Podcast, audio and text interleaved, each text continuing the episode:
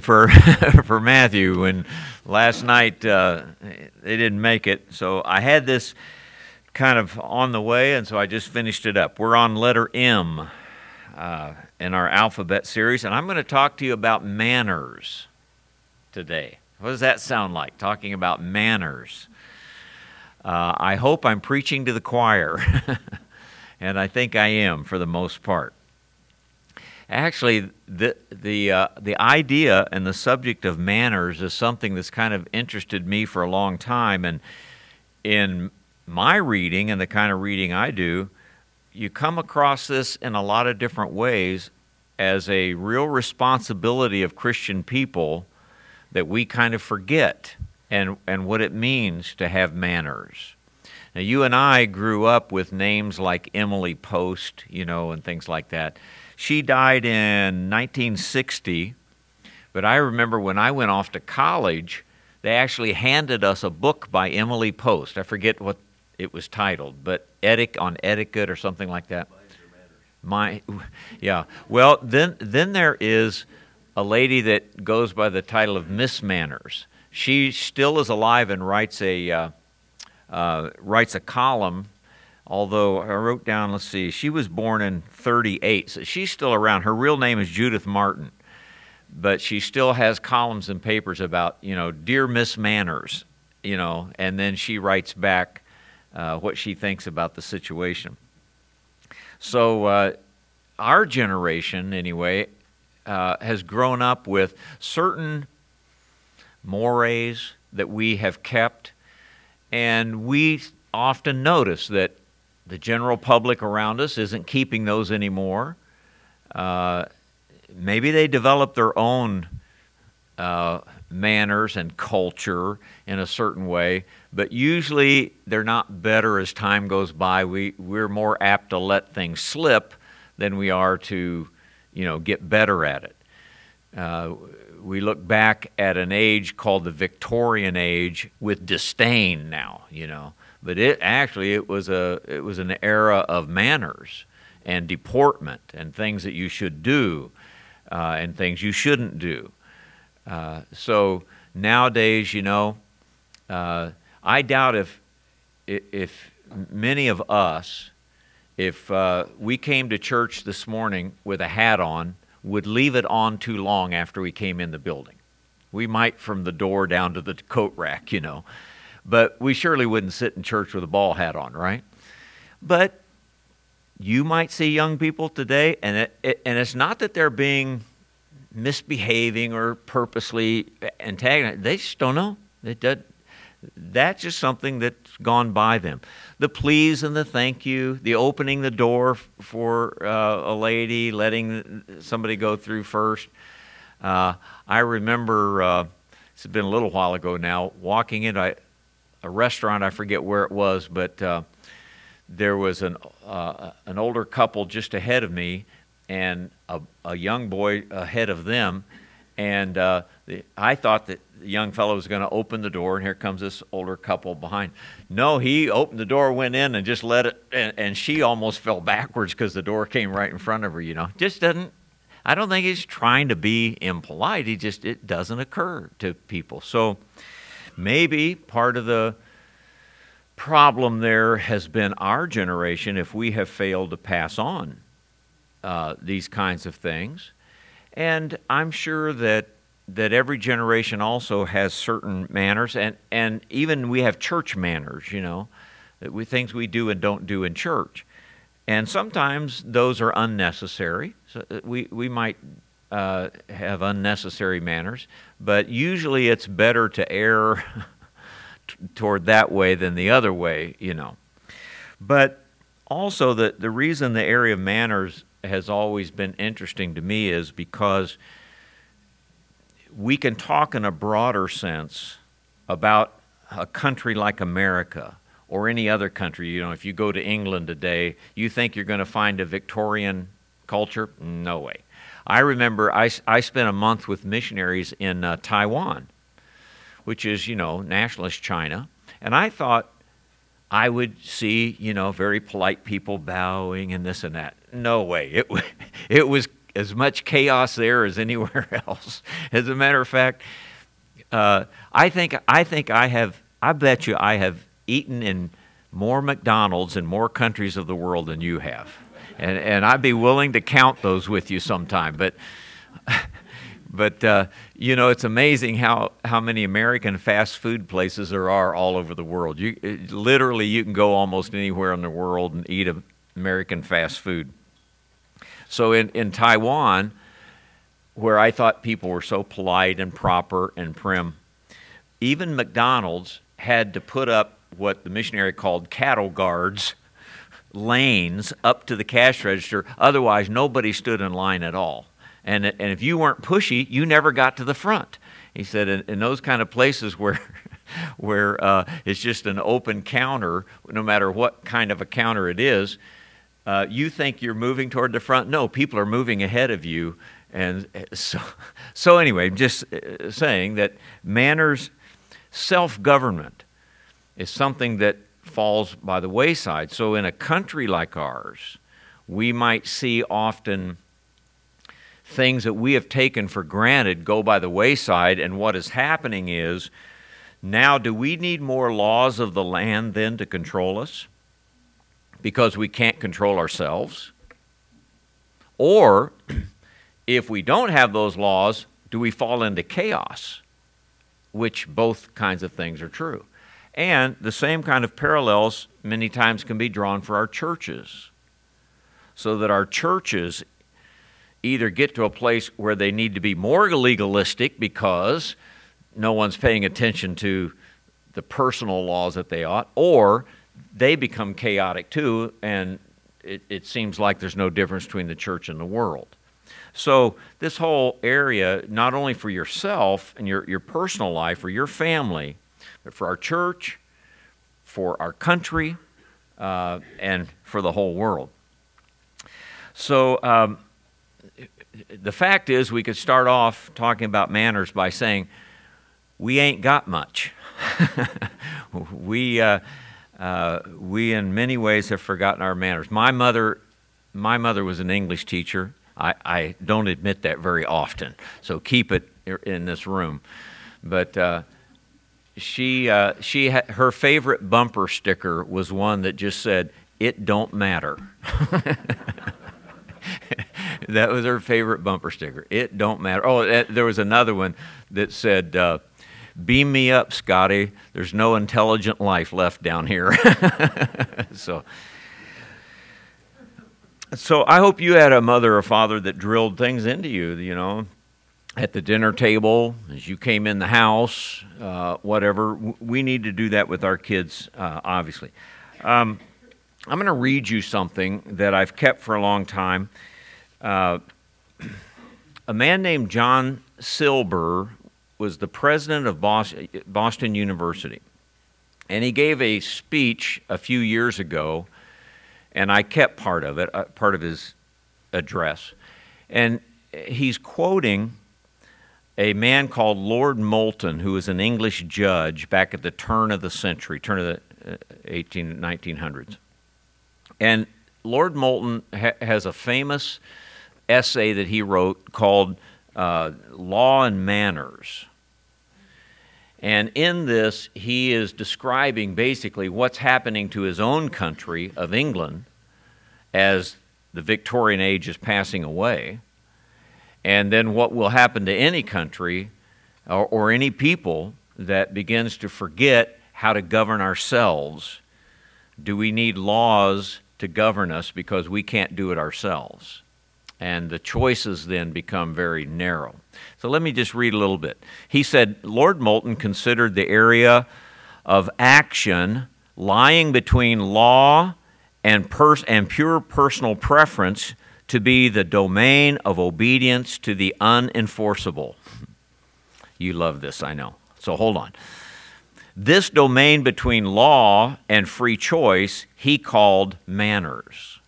While it may include moral duty, social responsibility, and proper behavior, it extends beyond them to cover, quote, all cases of doing right where there is no one to make you do it but yourself, unquote. All of us can recognize at once the middle land of manners, as Moulton called it, is threatened by two tendencies. On the one hand, there are those who wish to extend the realm of law to relegate everything. The Congress and the agencies that have mushroomed from its legislation exhibit this tendency in an alarming degree. We see that in our country today. On the other hand, there is the tendency to claim that anything not ruled by law is a matter of personal choice. This tendency can be seen in the relativism and unbridled hedonism voiced in our schools, universities, newspapers, movies, and on television. Both the domains of law and free choice threaten to encroach upon the middle domain of manners. Moulton's central point, one of capital importance, is that, quote, the real greatness of a nation, its true civilization, is measured by the extent of this land of obedience to the unenforceable. It measures the extent to which the nation trusts its citizens, and its, uh, its area testifies to the way they behave in response to that trust. Then Silber says at the end In America today, the domains of choice and of law have eroded the domain of manners. Now, I don't know if you followed all of that, but basically, he is saying that you have human beings have to have some control, right? We we call it being sinners. And if you and you can't have a country with absolutely no laws. You can't just put a bunch of people on a plate on a land and say, do the best you can because they'll kill each other and they'll steal from each other and they'll hurt each other, uh, you know, and nothing will happen. Uh, in traveling in foreign countries, the worst thing to me about traveling is is the lack of traffic laws.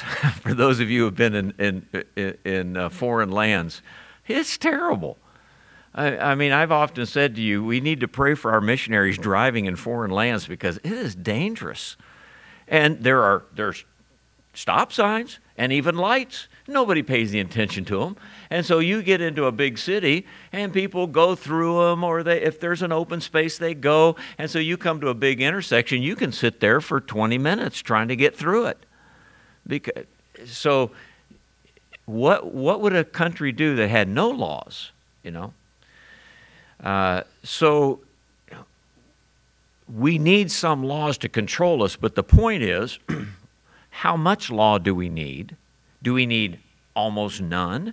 And if we have no laws, then we turn into a country where everybody does that which is right in their own eyes, morally, legally, and every other way.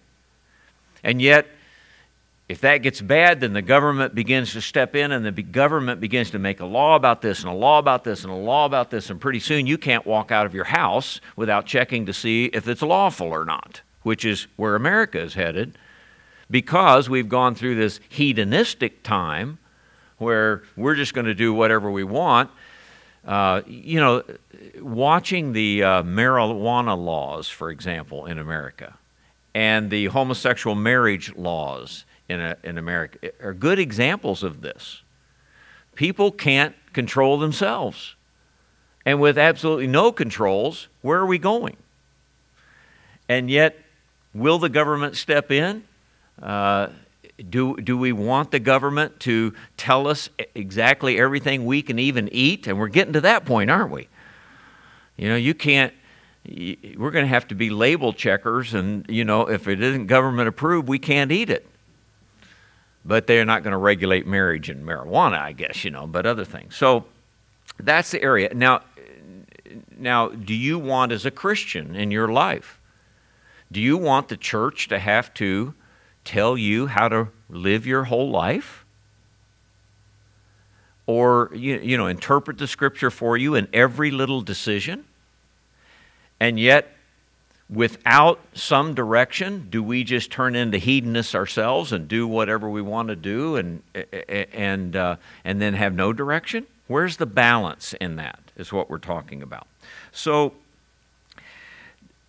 I, I'm thinking in three different areas in, in this lesson. One is way on this side, which would be we need some laws in our life. As a matter of fact, we have laws in our life, and it's called God's Word and it's called God, God's absolutes, and there are some things that we do not transgress. On the other hand, we have Christian liberty and Christian freedom. As believers who possess the Holy Spirit and the Word of God, there are a lot of decisions you have to make on your own. And nobody's going to make you make them or not make them. Nobody can step in and put you in jail if you don't. And then, thirdly, uh, you know, if, if we have freedom and people are going too far off to the left, how do we stay in the middle? How do we have an area that we call self government, manners, Christian liberty, where we can live uh, and govern ourselves, and we don't need laws on the one hand, and we won't go off the deep end on the other hand? Okay, so first of all, just think about for a minute the fact that uh, this area of personal morality and obedience. It's a good thing God has given us His Word, isn't it? I mean, God has given His Word, and when you think about it, it it's very absolute. I mean, once we understand it and know what this book says, and most of it we can understand pretty well. We, we don't need a whole lot of interpretation. We can understand lying and murdering and idolatry and stuff like that. Maybe in the little nuances we need to study hard, sure. But, but we know this book is God's law and God's word. But you know, look at it.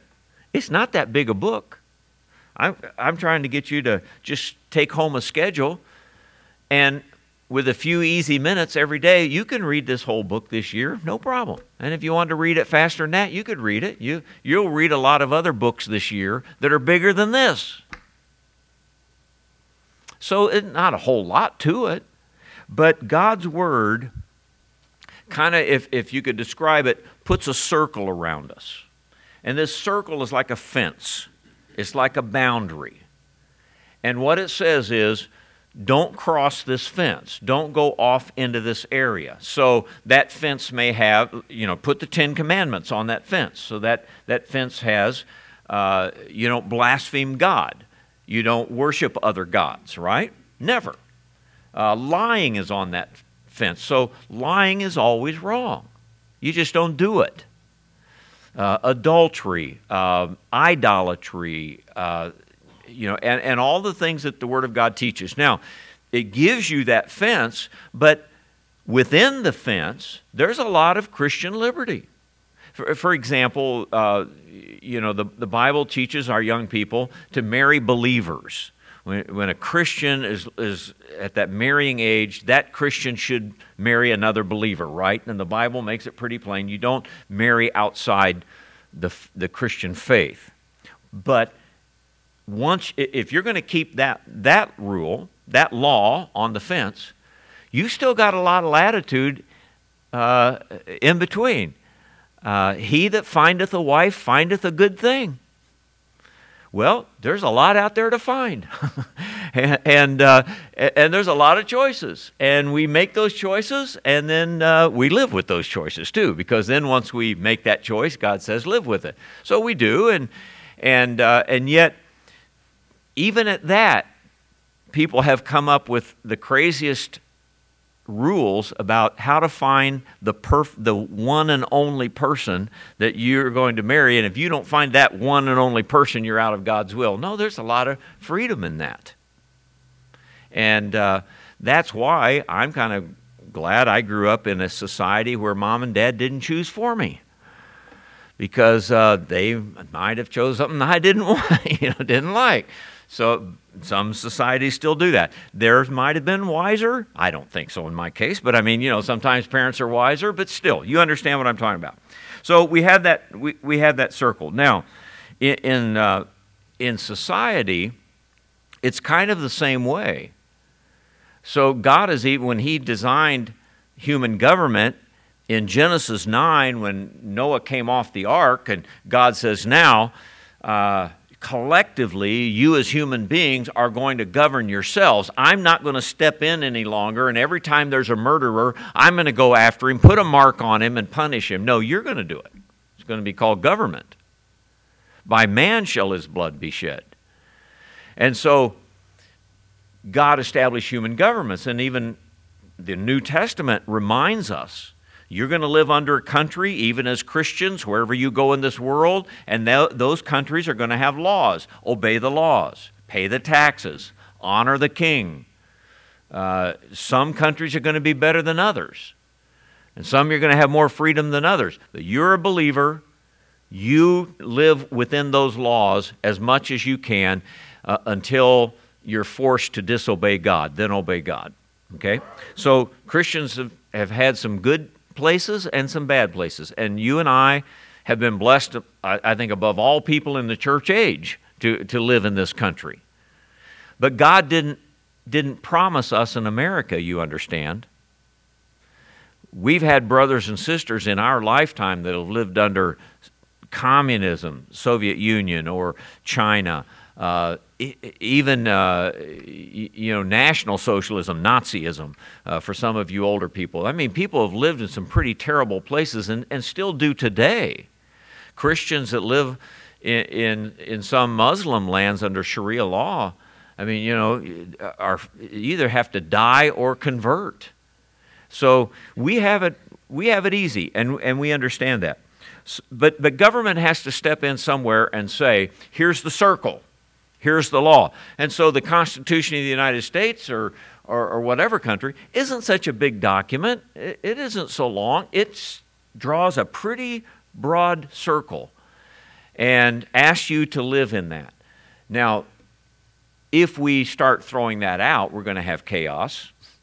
But if we ask it to be narrower and narrower and narrower, the government starts stepping into all kinds of our lives to where, you know, you can hardly move without government permission.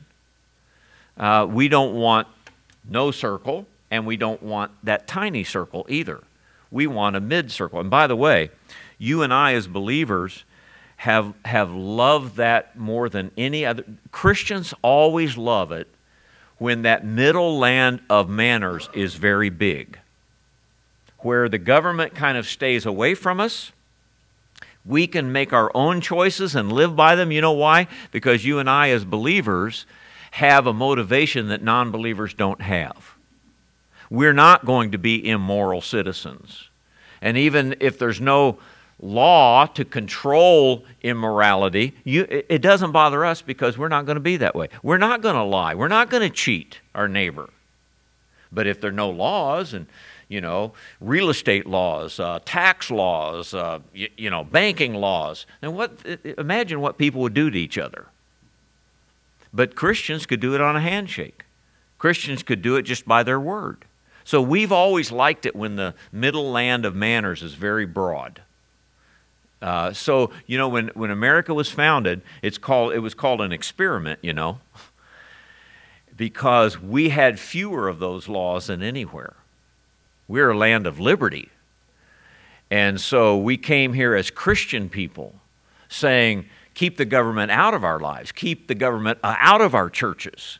And we'll do just fine. And we've had this thing called separation of church and state, seen in a right way, is a great thing. And Baptists have always been champions of it. Don't, we don't need the government telling us how to run the churches. We don't need taxes supporting our ministers. We don't, you know, we can do all of this ourselves. We don't need a prayer book that we have to follow handed down by the government and the state church as they had back in England. So we've liked it and America worked well, but America has a, an Achilles heel. I'm, I'm jumping all over my page here. I'm going to try to get back to my outline. America has a, an Achilles heel, and that is our freedom. Because if we're, if we're founded as, as a Christian nation, then we want a government that leaves us alone, that gives us much liberty because we have self government and we will control ourselves and we will not be pagans. But as the Christian faith disappears from people, and now you have this huge amount of liberty, guess what pagan people do that don't know Christ? They begin to live in ways that harm one another, that are very immoral, that are very harmful to the next generation, and so forth. And that's what has happened because we thought all people could live by a Christian ethic, and they can't. So we may brag about being a Christian country, and in many ways, our, our Constitution and our founding documents and so forth were kind of thought of as what Christian people would do with it. What happens when you have those, but the Christian people are gone? You don't have any inner self government anymore. You don't have any, anything controlling you anymore, and people take advantage of it. And so now we have all kinds of immorality. Think of, think of Hollywood alone. You know, of course, we've only known motion pictures, I guess, in the 20th century and so forth. But even those started out being made by people with some kind of a Christian ethic. So, you know, you, you, could, you could watch a movie made in those old days, and you had good guys and bad guys. You had somebody with a white hat on. now, instead of good guys and bad guys, we have bad guys and worse guys. And so we're cheering for the bad guy because he isn't as bad as the worst guy, you know? And, uh, and you remember that there was a time when uh, they, they would never have a curse word in a movie. And you remember what the first one was, don't you? And that, I think that was in 1948 when it was Gone with the Wind made. I think at that time that was the first. That was 39. You remember that? Okay. And that, and that, that, that was the first time even a curse word was allowed. I think it was in the old Dick Van Dyke show that if they showed a bedroom of a couple, they had to have twin beds.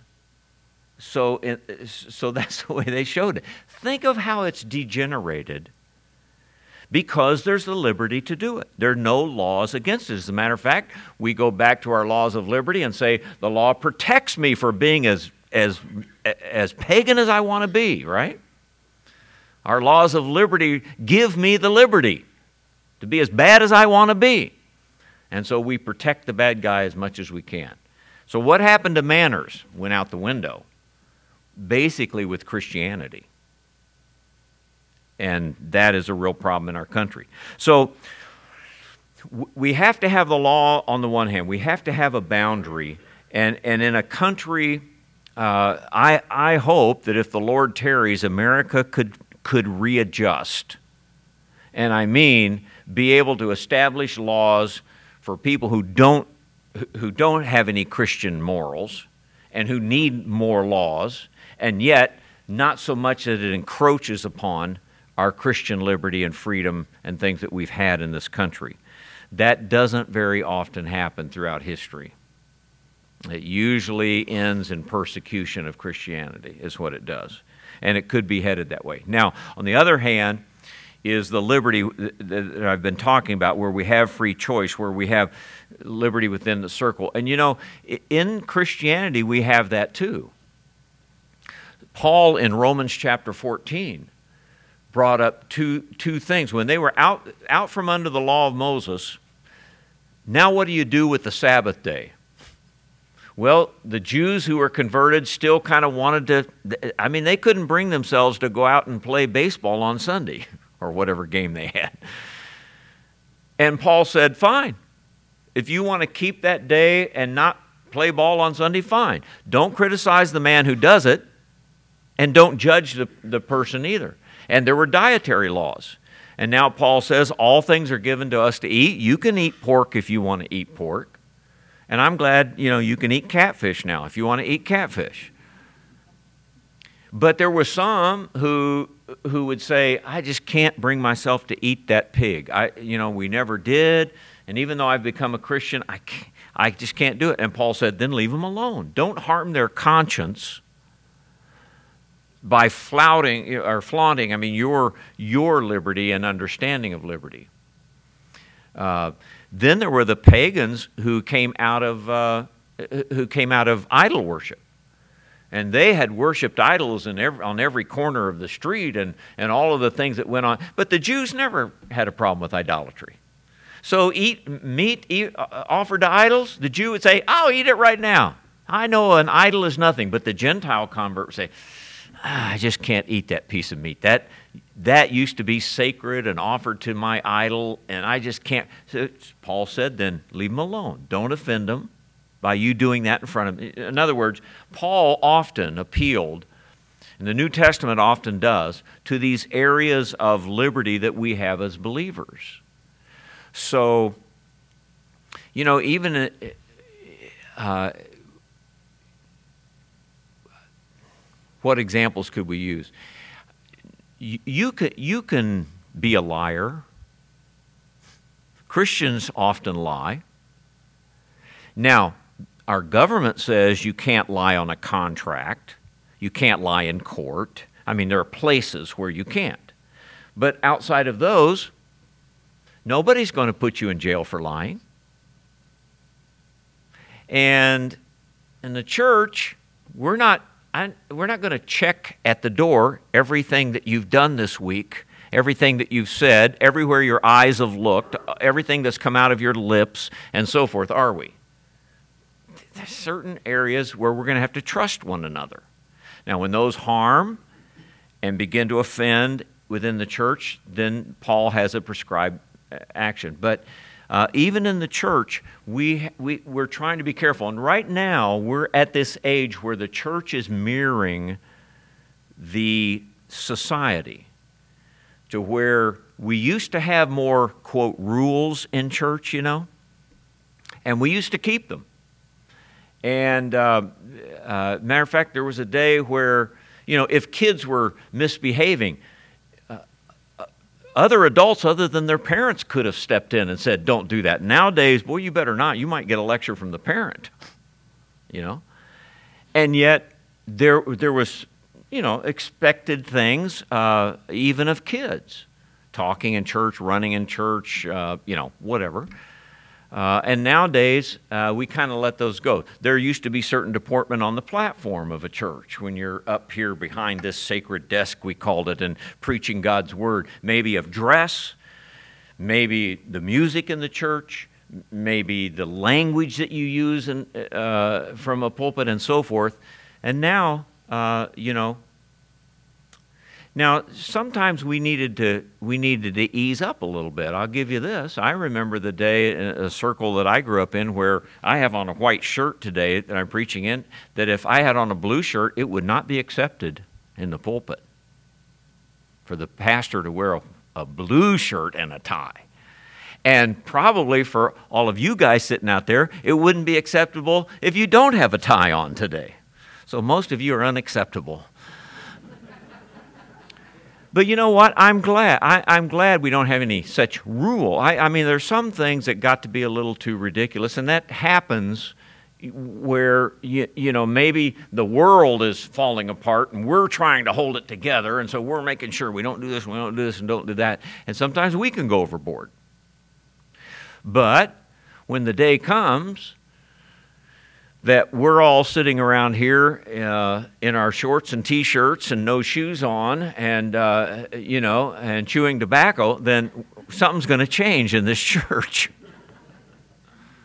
You understand what i'm saying? You, you, you know you don't want to have too many of those uh, petty things but you better better keep it otherwise. Just a little byword here i mean um, you know i've it's always been kind of my uh, preference then in churches of our age that when I'm up here preaching on Sunday, I'll always have a coat and tie on. And I ask the other guys who are up here to do the same. Isn't it, isn't it good to see John and Tim, two young men, and they walk up here because they spend just a minute or two on this platform, they'll have a coat and tie on today. And we ask the ladies when they're up here just to wear a skirt when they're going to sing or, or do something like that. Otherwise, you don't have to. And they don't have to wear a tie every service. And I don't wear a tie on Wednesday night. I don't know if you come on Wednesday night, so I don't. But uh, what I have found is that if I kind of hold a certain level of deportment here, then we, we'll all be fine. I kind of like it that we have that we have the liberty in our congregation here to come in with no tie on or a tie on, with dress on or slacks on. I mean, you know, we, we don't, that doesn't matter eh, sitting in our congregation. I'm glad for that. Uh, and so sometimes you'll come like this and sometimes a, a different way, and that's fine. Uh, so I have found that if I kind of just kind of set a level of deportment from up here, then everything else kind of uh, filters out a good way. But if I got real sloppy, and if I got real uh, too relaxed and rest, I, I think we would create an atmosphere where worship is more difficult than it is. And we don't want that. Serve God with reverence and godly fear, for our God is a consuming fire, the book of Hebrews tells us. Okay. Now, in that middle manner or, or, middle area, then we have this area of, of conscience, of manners, and we have to we have to constantly keep at it. My my uh, uh, pastor I, I grew up under used to say, "The wilderness encroaches." You know what he meant by that? The wilderness encroaches. Do you have a yard that has bushes around it? Or maybe you live out in the country and you have a field, and if you don't cut that back, what happens? The wilderness begins to encroach on you. Think weeds grow and overgrowth grows. And if you don't keep cutting that back, the wilderness encroaches. And pretty soon it's right up to your back door. And you know that from even mowing your grass, you know. So in the area of manners and in the area of morals and the area of responsibilities the wilderness this world is a wilderness and the and the world will encroach upon us if we don't cut it back and if we don't say we we need to keep uh, uh, putting that back in its place and we we want to do that folks with self liberty we want to do it because it's a good thing to do, not because there's a rule about doing it, and not because it's so late we've let it all fall apart and now we're trying to rebuild it. We just want to have that kind of deportment among us to where we do the right thing because we're believers, because we have a conscience, and then we don't have to have very many rules about it, and we don't see us going over the deep end very often. You know, uh, the, uh, back in the first part of the 20th century, two important books were written, and you remember the titles. One's called Brave New World by Aldous Huxley. In the 1930s, it was written. And a second one, uh, 1984, by George Orwell in the 40s. Huxley in this Brave New World basically was predicting that America would fall apart from within that we would become so ungodly that, that we would devolve into this world he called the Brave New World. It's a strange book to read. But a little after that, decade after that, then Orwell writes 1984, way in the future, you know, 1984, way up in the future. and he predicted no, America will be taken over from without. We will let down our defenses and Big Brother will come in and take us over, and then we will have a totalitarian government like communism or Nazism or something over us. Isn't that interesting? Back in the 30s, Huxley was predicting one, and, and in the 40s, uh, Orwell was predicting the other. What do you think's going to win? What do you think's going to happen? I like reading a guy called Neil Postman, and, and Neil Postman's still alive today, and, and he writes about these kinds of things. And uh, he wrote a book called Amusing Ourselves to Death. Amusing Ourselves to Death. And he said, uh, I think Huxley is going to be right. We're not going to be taken over from without, but we are just going to let it all go from within. We're not going to care. And we will disintegrate from within. You know, I remember one uh, illustration that Postman used in his book about Sesame Street and he called the churches, and this would have been like, I think he was writing this book in the uh, 80s, if I remember right. And, and he said, Our churches have become Sesame Street churches. You know what he meant by that? Entertain me, and I will learn. He said, What has happened in our educational system, in our schools and the rest, through, and, and he used Sesame Street as an early but perfect example. What we are saying to kids is if we make it fun enough, then you'll learn, won't you?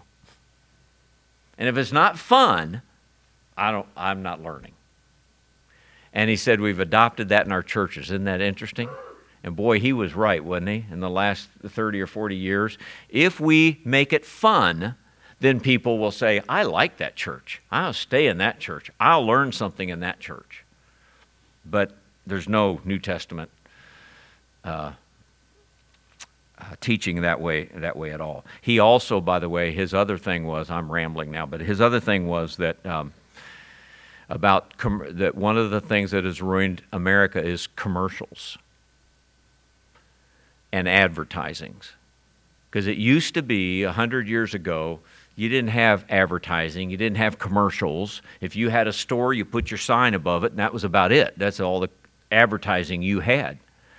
But nowadays, we are persuaded constantly and bombarded constantly by things we don't need, by people we don't know, with money we don't have, you know, and, and we listen to it and decide, I'm going to go do that or I'm going to buy that. And, and, you know, a car commercial today has nothing to do with the car. Did you ever know a car commercial?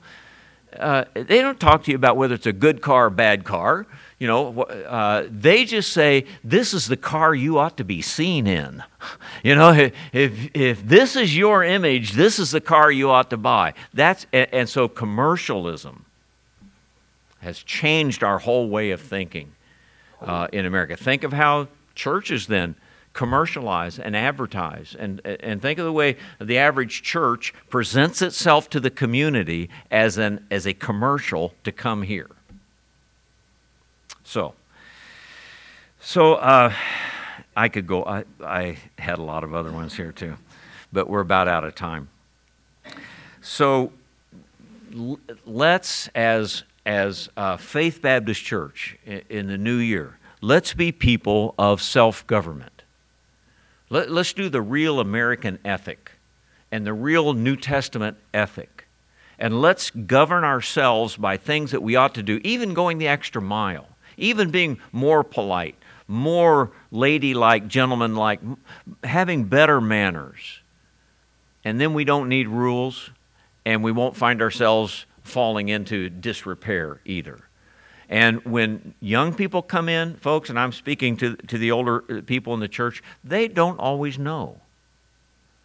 And we don't outlaw somebody at the door, you know, uh, if they come in a, a, a way. You know, indecency is indecency, and we may have to speak to that from time to time. But you know what what the best thing I have found is that when young people come in and don't quite know how to behave in a church and kids don't quite know how to behave if they're around us long enough they're, they're either going to leave because they're uncomfortable or they're going to stay and become like us kind of in a natural evolution and so let's let that happen by being what we should be always in, in our church, okay? So, boy, uh, I don't know if I got to my outline much here, but I think maybe you got the point of what manners means to us individually, as to a church, even to a country. Uh, they're, they're very important, and we need to pay attention to them. So let's try to do the best we can. Let's end in prayer, okay? Now, Father, uh, thank you for the New Testament. Thank you for the description of the church that we have here. Thank you for your Bible that has been given to your people throughout the ages. And Father, we, we want to understand it and know it. We want to live both within its parameters and not cross over those, and we want to live in its details and know how to conduct our lives. Thank you for a free country. Thank you for the freedom we have in America to do what we're doing right now. And thank you for freedom that we have in the local New Testament church uh, to, to be here and be comfortable and to enjoy what we're doing. Help us, Father, to have this wisdom to know how to maintain that Christian liberty that you've given us and to use it wisely and to use it for your honor and glory. Well, thank you for all these things. In Jesus' name, amen. All right, thank you for being here today.